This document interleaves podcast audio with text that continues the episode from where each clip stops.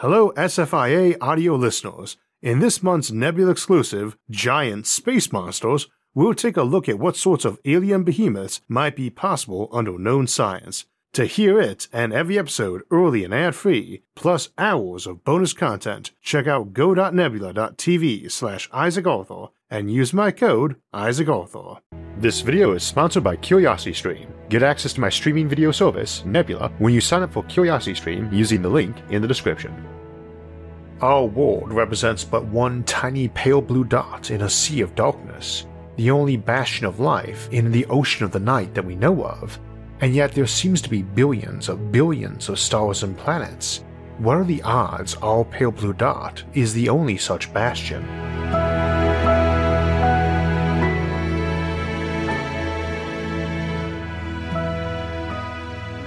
Today we'll be looking at the Fermi paradox and Drake's equation. The first of these looks at the probability of other aliens existing based on the size and age of our universe, while the second highlights the immensity of that scale in space and time. The Drake equation is essentially a formula for calculating how many alien civilizations there ought to be in our galaxy right now. Today we will be looking at that equation and plugging in some of the known numbers to see what our estimates might look like. But we'll also be highlighting some of the problems with the equation and the assumptions it can lead to.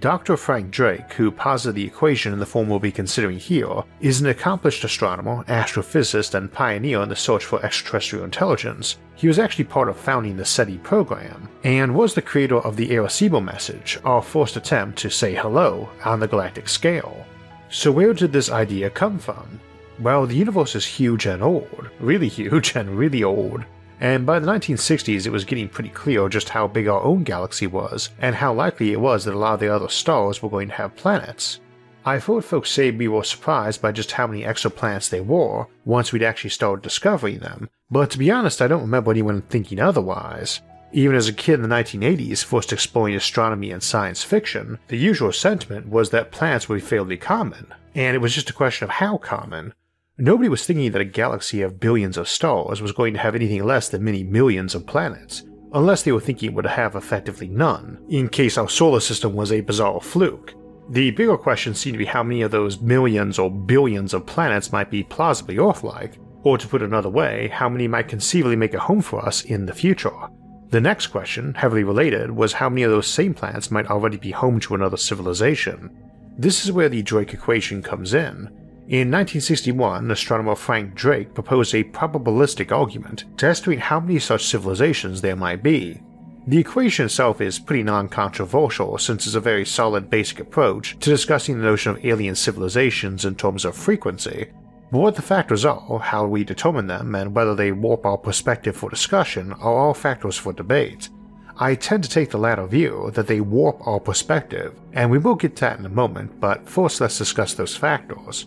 Before we even start into the equation itself, we should take a moment to consider that this equation is only discussing the Milky Way galaxy, which is one issue I have with it, and is something we'll revisit later. Secondly, it aims to calculate the number of active civilizations in this galaxy at the moment which we can detect, not which have ever existed. Because of these issues, the equation is often restated with slightly different variables, but for today, we are focusing on the basics and the original framing, with all that being said, the factors of the equation are as follows. The rate at which stars form in our galaxy, the fraction of stars that have planets, the average number of those planets with potential habitability, the fraction of habitable planets on which life actually develops at some point, the fraction of planets which develop life which is also intelligent, the fraction of intelligent life which develop technology which is detectable to us by its signature and lastly, the length of time for which that technology is releasing said detectable signature.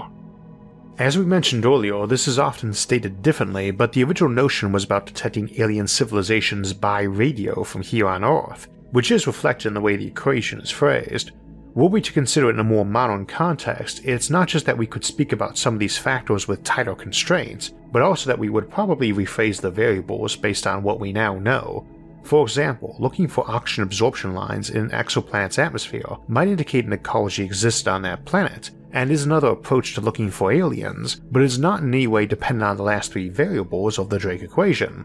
And there are many other such bio and techno signatures which we might reasonably include today, based on the knowledge and technologies we've developed in the last 60 years. So, too, an alien civilization might abandon a given techno signature, such as no longer using a power source that generated that signature in favor of a better one, rendering that means of detection a bad one, or at least one only good for detecting civilizations in a very short window of usage. People often figure radio signatures themselves are one such short-term techno signature in favor of some hypothetical faster light or FTL communication system, biosignatures are potentially handier as detection methods, because we know nothing about those last three variables, the ones relating to alien life. On the other hand, we have the first and second ones, star formation rates and plants per star, pinned down pretty well at this point, to at least an order of magnitude. Truth be told, we wouldn't really care about star formation rate these days. If you are a channel regular, you've probably heard me talk about why certain terms and phrases, like our sun is a yellow dwarf star, are rather outdated, this is because when we came up with these terms, we were still missing large pieces of information we now know, the number of different sized stars, for instance, or how long they live. We also hadn't really locked on the age of the universe by then. The Big Bang model had only been proposed a generation before, and I'm not even sure if we had switched to calling it the Big Bang yet. It was originally used as a derogatory reference to the theory. We may still have been calling it the primeval atom hypothesis, the original name proposed for the Big Bang. Even with the original variables, we can apply some knowledge from today. Very few of the stars which have formed, and which could plausibly have had life like ours evolve around them, are likely to have expired by the present day. The big giant stars that represent the lion's share of visibly dying stars don't stick around long enough for likely evolution of complex life, and very nearly every star has planets, so we can probably safely just assume there are at least 100 billion stars in this galaxy with at least one planet, uh, probably more, there are likely trillions of planets.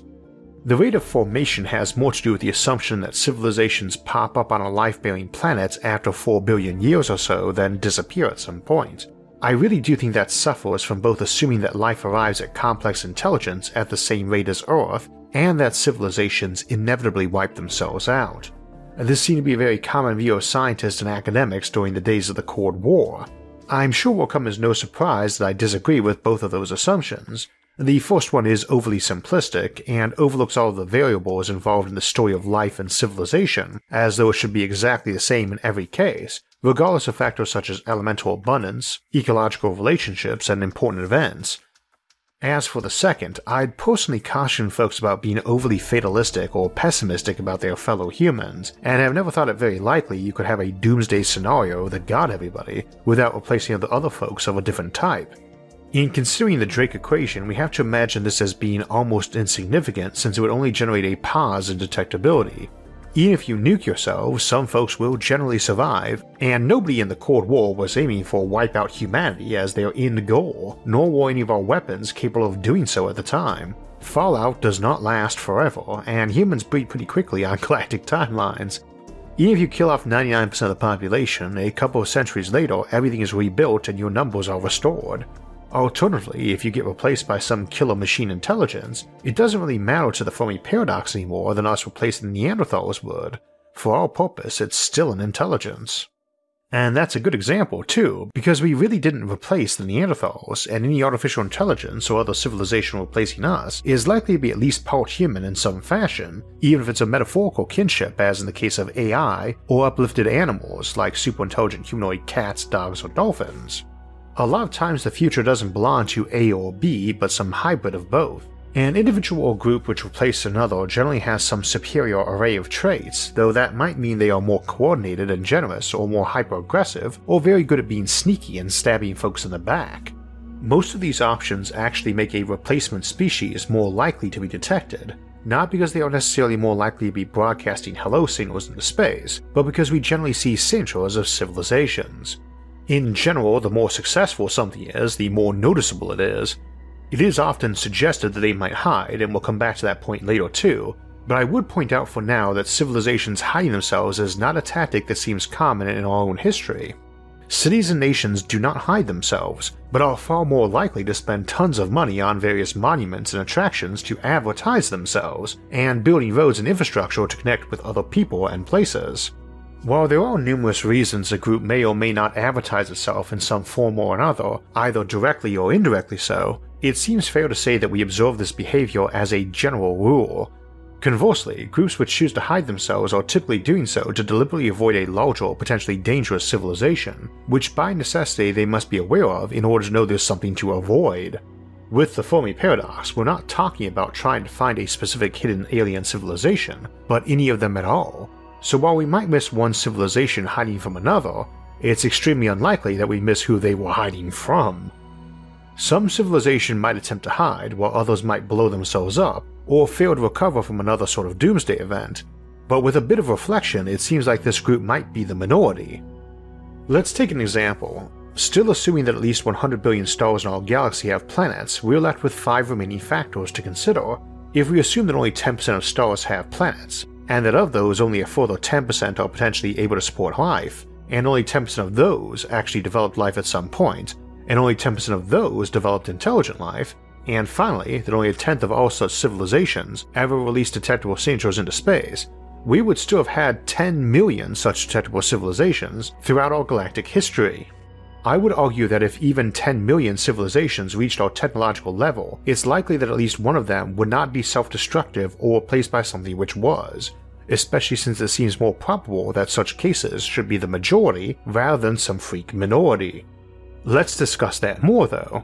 Drake's equation, the Fermi paradox, and SETI, the search for extraterrestrial intelligence, principally by radio signals, all suffer from being a bit outdated, conceptually speaking, Outside of science fiction, nobody was realistically expecting galactic empires to exist when these ideas were developed, and that hasn't really changed. Such a civilization would need to rely on faster than light travel and communication, and current science says that probably is not in the cards for the future if it is possible at all. But historically, it was less about FTL and more about materials and energy. It merits consideration that when Drake first posited his equation, we hadn't even been to the moon, and while nuclear designs for spaceships were being considered as a basic concept even then, the notion of sending a crewed mission on a centuries long voyage to another star seemed like a long shot, the sort of thing a civilization might only do once or twice over their entire collective existence, perhaps in order to save themselves from an extinction event. If radio communications are a consideration, as the Drake equation originally assumed, then on the scale of interstellar empires, they are likely to be extremely loud and fairly easy to see due to various issues involved. But if we're looking at anything smaller than that, when we're trying to hear from a single planet or solar system among billions of duds, it's a proverbial needle in a haystack, trying to find maybe a handful of planets transmitting faint, undirected radio sources.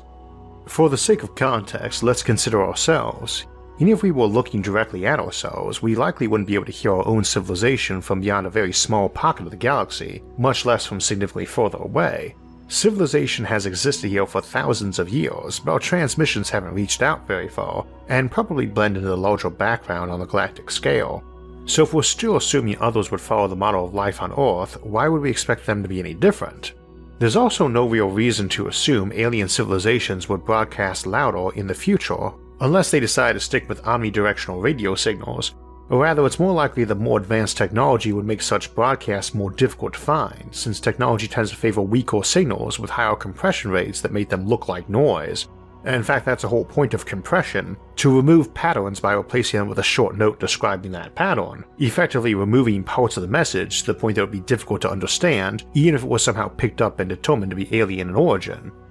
Also, given the falloff of radio signals dropping as an inverse square to the broadcast distance, it would seem like interplanetary and interstellar communication would most likely use directed signals, laser beams bottom with distance too, but using one to send a message to a distant location avoids using a lot of power and significantly extends your range. But in terms of detection, unless these beams were using significant amounts of energy, spotting them might be more difficult than the sort of idealized, symmetrically transmitting civilization the Drake equation seems to assume. So if we could see only a millionth of the Milky Way galaxy by radio, and only 10 million civilizations had ever existed in the galaxy, we'd only expect to ever see around 10 of them. If they didn't really spread out, but maybe colonize a few other neighboring systems to avoid having all their eggs in one basket, then it's still basically 10 and they didn't last for billions of years, but only a few millennia or centuries, then the odds that he would still be around at the same time as us for instruments to hear them would be parallel to winning the lottery.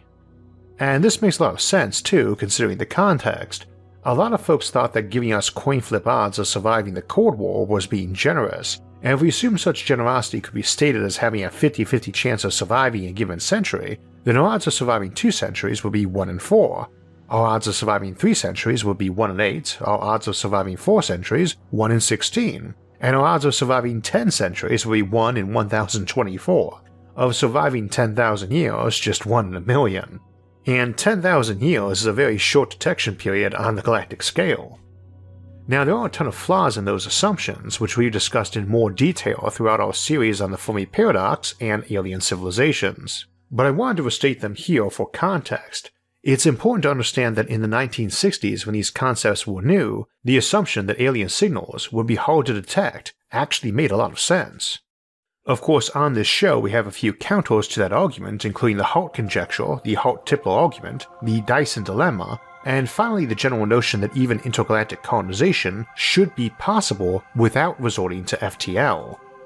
Without going to depth, Michael Hart is an astrophysicist who in 1975 did a detailed analysis of the Fermi paradox, which is when it got its name, and who essentially argues that interstellar colonization should be possible, and that life, which he argues evolves to be pro growth, would make efforts towards furthering its expansion. We can't imagine this to mean that if a civilization settles their neighboring star systems, it follows that they should eventually continue to do the same, exponentially spreading outward. The analogy I like for this is that early humans spread over the whole planet without needing to coordinate with each other or sending out colonists from a single origin point, presumably somewhere in Africa. Instead, we established new regions, new economies, and new bases for expansion along the way. Each successive group has a motive to split and send out new colonies, dividing to produce more, and so on. Cosmologist Frank Tipler essentially added on the notion that this could be done through assistance of machines, as a way of getting around the various issues with conventional generation ships, namely that the original colonists would have long since died off before they arrived at the colony world, not to mention the difficulty of maintaining a closed ecology in a spaceship in deep space, then setting one up on a new planet when you finally arrive. We tend to take that ability for granted on this show not because it's easy, but because we have discussed the challenges and problems in depth. See our Generation Ship series for details on that. Some folks feel that the Fermi paradox should be renamed the Fermi Hart paradox or the Fermi Hart Tipler paradox, in part because Fermi himself didn't regard it as a paradox. He just figured aliens were rare, that civilizations are probably short lived compared to galaxies, and that interstellar travel wasn't viable, which, as we noted earlier, would solve the problem entirely if true. I doubt we will ever see it renamed though, as sadly both Hart and Tipler have unenviable reputations unrelated to the paradox, which we won't delve into here. The Dyson dilemma, which I've often regretted naming such myself, basically argues that civilizations don't really colonize planets any more than we colonize mountain caves, but instead would tend to build up artificial structures from available raw materials, Things like the O'Neill cylinder, vast artificial habitats which make use of regionally available raw materials to create an artificial living area. Just as your average house or apartment complex is significantly more efficient and useful by comparison to a cave, a space habitat with around a million times more efficiency than a planet has a similar analogy. Continuing with the idea that it makes sense on such a scale to eventually build a house in space, we can't imagine that larger civilizations would continue to build such habitats, creating the analogy to a city if we're still thinking of the planet like a cave. Even well before that point, a civilization is likely to want other resources in space, with energy being a primary concern. Since our sun puts out a couple billion times more sunlight than what lands on Earth and powers our ecosystem, it might be a reasonable assumption that home stars gradually become wrapped up by such artificial habitats and power collecting structures until they either englobe the thing completely, what is called a Dyson sphere or Dyson swarm, or until they run out of raw materials.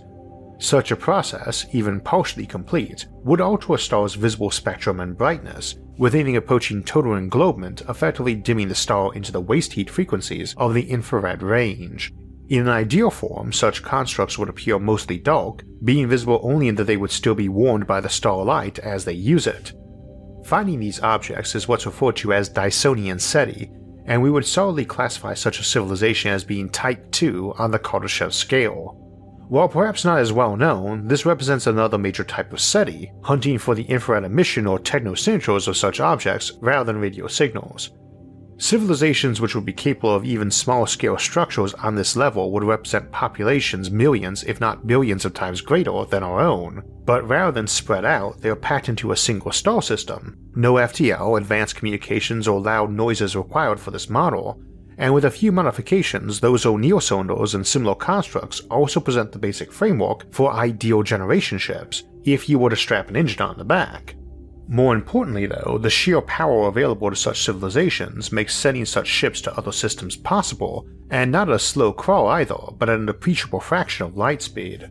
What's more, those civilizations are not limited to finding only rare ideal planets around rare G type stars. Since they are working with the raw resources of plants and other objects, they can essentially build copies of their civilization around any star with enough components in its neighborhood, like a pioneer building a cabin in the woods, as long as they have trees to make logs, in this case asteroids, planets, and even the star itself, they can build their home anywhere they please, not where they find a comfortable cave. Given this would make colonization comparatively easy after a certain point, the Dyson dilemma is essentially the argument that unless some factor prevents or dissuades a civilization from participating in this type of expansion, it seems implausible they wouldn't eventually do so. Once they spread out a bit, they shouldn't really be subject to extinction events, and since each new colony would have the capacity to continue the expansion, it should self perpetuate across the whole galaxy and even beyond. If we consider the possibility that this could be the case, if even a single such civilization ever arose in the galaxy and successfully pursued that policy, they should have colonized the whole place by now to an extent that we couldn't possibly miss them. And considering the timescale we're dealing with, it most likely wouldn't just be our own galaxy, but probably the whole supercluster of thousands of galaxies by now. Again, see our Dyson Dilemma episodes and Generation Ship series for more detailed discussion of that concept and the methods that should make it possible. Back to Drake's equation. This intergalactic issue is one of the big flaws, since you can't just run your numbers on your own galaxy. If you're not contemplating massive self perpetuating interstellar colonization, with or without FTL travel, then other galaxies don't matter, so leaving out of the equation at the time made perfect sense, and was necessary in any case because we had no idea how big the universe was in terms of galaxies at the time. That first factor, then, the rate of star formation in our galaxy, is not enough from the perspective of an intergalactic scale, but this is something folks often seem to skip over anyway. Even when I mentioned earlier, it was to say how many stars were in the galaxy, not a discussion of the rate at which they form, this is because a precise formation rate is hard to pin down, since we don't really know how many stars there are, or exactly what their breakdown is in terms of type and lifespan. They also tend to form in clumps of space and time from events that cause a lot of them to be birthed, like nebulae and supernovae, but if it's around 100 stars per year in our galaxy, on average, it would seem pretty solid to say that probably at least 10 stars per year are likely to have both a lifespan to support planetary evolution and some form of rocky planet or moon that falls into the loose range of being life plausible.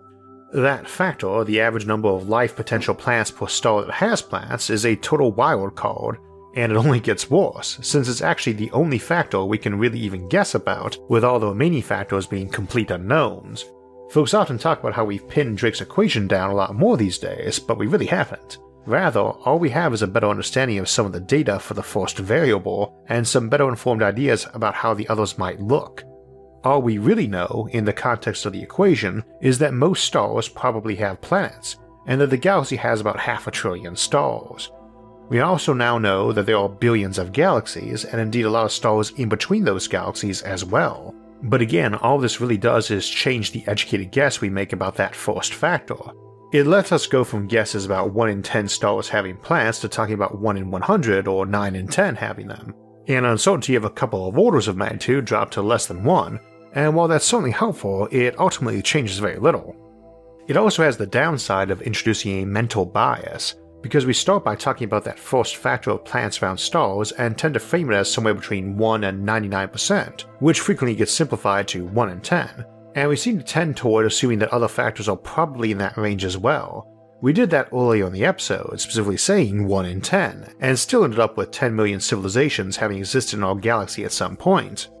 Even if we decided that each of those factors was only 1 in 100, it would only have dropped down to 10,000 civilizations, What's crucially missing here is that final factor how long they exist and are detectable, and if they can and do expand into the galaxy, which isn't considered in the 10,000 we arrived at, and it matters a lot. A civilization that's spread throughout the galaxy is probably detectable forever, or at least on fairly arbitrary timescales, whereas one that lasts a mere million years still represents less than a thousandth of the period the galaxy could plausibly have had intelligent life in it, in this case, it gets a lot more believable that we just aren't in the one millionth of the galaxy where their radio signals could be heard during the tiny fraction of time their civilization was around out of the few billion years civilizations could have been around. And for perspective, we should probably consider that such a civilization, lasting for a mere million years, would still have existed for over 100 times longer than our own. If a civilization sticks to one planet, it's a lot more plausible they'll die off eventually, but you don't really need them to do so in order to solve the paradox, because you just had to find values for the other four factors, which add up to 1 million or less. All that's needed is for each of them to be 1% or less. Indeed, given that 100 cubed is a million, if one of those factors was 100%, the others could still be 1% and still make healing a civilization less likely than not. Another big flaw, though, is not with the equation itself, but how it's framed.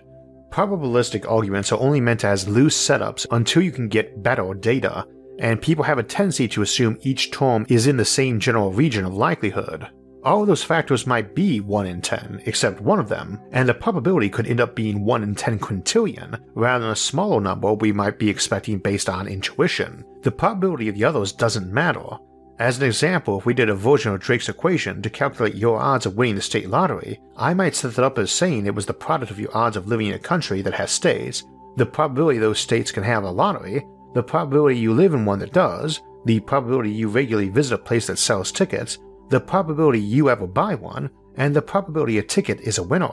All those early factors were somewhere in the 1 in 10 or better range, but that last one is very low. Indeed, knowing the last one is low might discourage people from buying tickets, lowering the second to last factor's probability because it is a bad idea, lowering the odds further of winning. That's an important thing to remember about probabilistic arguments, such as the doomsday argument. People often get locked into viewing them as immovable and not subject to intelligent critters contemplating them and altering their behavior. Many probabilistic arguments can seem very convincing once considered mathematically, even when intuition on first hearing them says they are wrong, and often that is quite true. What's more, the number of factors is arbitrary, so if you have one that has 8 factors and one that has 6, and you're estimating loosely by assuming it's all 1 in 10 per factor, with 6 you're looking at 1 in a million, while 8 gets you 1 in a 100 million, and unfortunately that's easy to do with Drake's equation, Factors 3 and 4, the probability of planets that could potentially support life, and the probability that life actually develops, could easily be rolled into one factor, or split into another to include complex life that develops eukaryotic life, biological cells with nuclei, one of the more popular suggested great filters life must evolve through before it can get to that final status as a detectable alien civilization. Now, all of this just represents a tendency toward mental bias in folks considering the Fermi paradox and Drake's equation, and it's not actually a flaw in the math or in the equation itself. But over many years of discussing the Fermi paradox with thousands of people, I would rate that as probably one of the most significant problems in encounters. Folks just look at it, hear the first couple of factors, and say, well, surely, even if it's one in a million, if there are billions of wars, there must be life but nothing about the equation itself implies only 1 in a million or even 1 in a quintillion.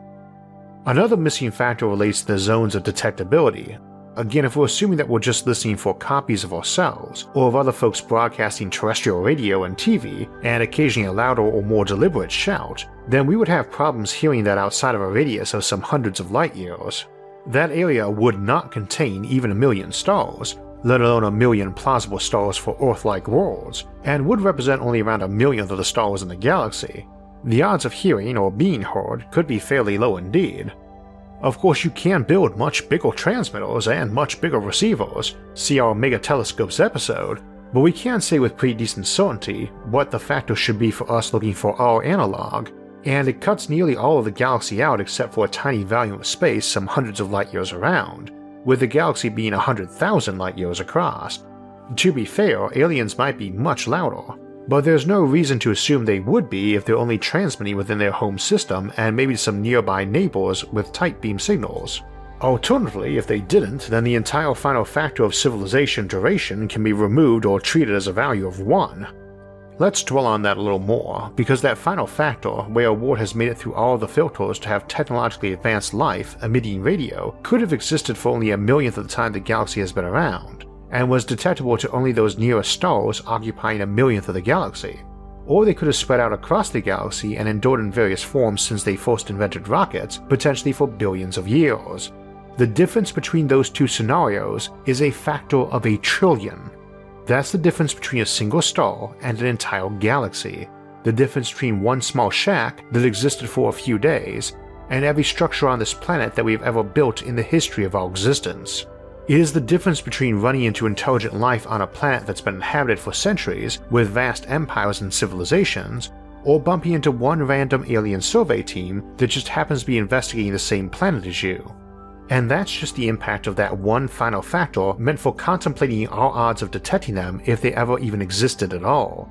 So, yes, we can nail down that first factor, stars having planets, as being very high, and we can probably nail down the second factor of planets with the right size and temperature as being decently common, though those two likely don't include all the options for letting a planet potentially support life. But we have no idea about the odds of life actually emerging, much less all the factors which might be involved, and getting to intelligence is another matter entirely, with a myriad of other factors varying in probability to consider. Even if we get through all of that, we still have that final factor for longevity and detectability to consider, which can be anywhere between 1 in a trillion and near certainty.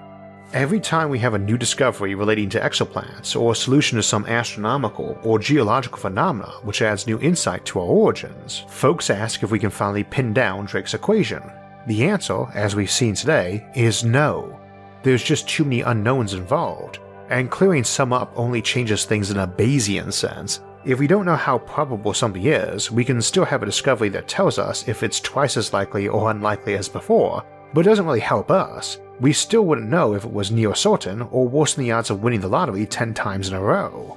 Fundamentally, 60 years after it's been proposed, I think it's worth asking not whether Drake's equation is right or wrong, but rather if discussing it really helps us solve the Fermi paradox,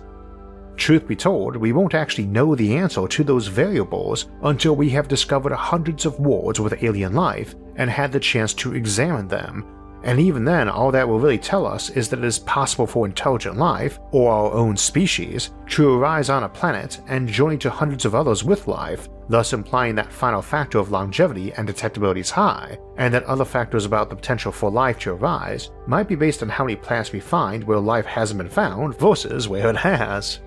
but we still wouldn't know about the rest, and could still only arrive at educated guesses at best. The implication of searching a million star systems and finding life on a hundred of them, but no highly intelligent life, would be that life probably evolves often enough, 1 in 10,000 systems, or 40 million in a galaxy, but that technologically develops very rarely, since we could only find one example and could show that one example, us, had the ability to spread throughout the galaxy by investigating all those worlds in person,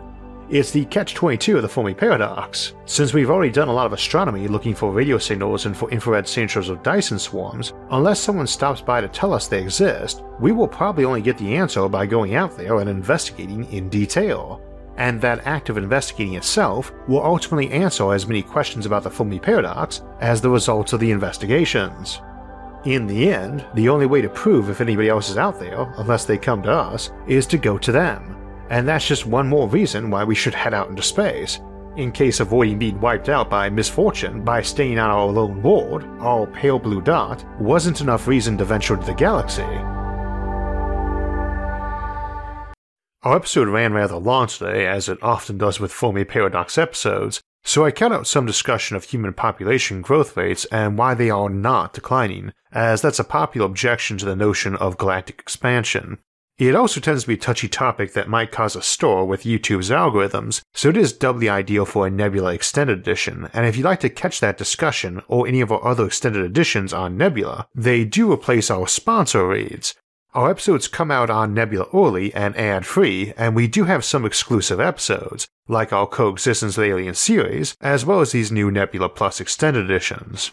Now, you can subscribe to Nebula all by itself, but we have partnered up with CuriosityStream, home of thousands of great educational videos, to offer Nebula for free as a bonus if you sign up for CuriosityStream using the link in our episode description. This means you can watch all the amazing content on CuriosityStream, like Is There Anybody Out There, which delves into the SETI project of looking for alien signals and habitable exoplanets, but also all the great content over on Nebula from myself and many others, and you can get all of that for less than $15 by using the link in the episode's description.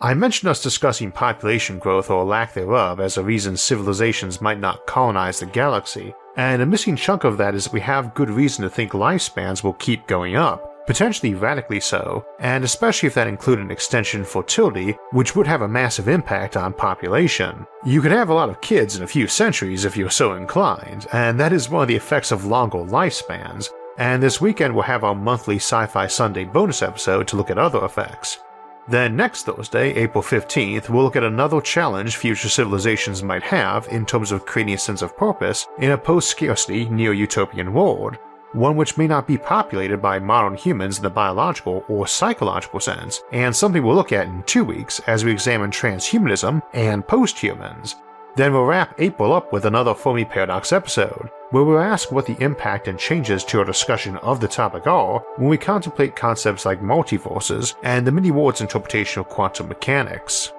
If you want to know us when those and other episodes come out, make sure to subscribe to the channel, and if you'd like to help support future episodes, you can donate to us on Patreon or on our website, isaacarthur.net, which I'll link to in the episode description below, along with all of our various social media forums, where you can get updates and chat with others about the concepts in the episodes and many other futuristic ideas. You can also follow us on iTunes, SoundCloud, or Spotify to get our audio only versions of the show. Until next time, thanks for watching and have a great week.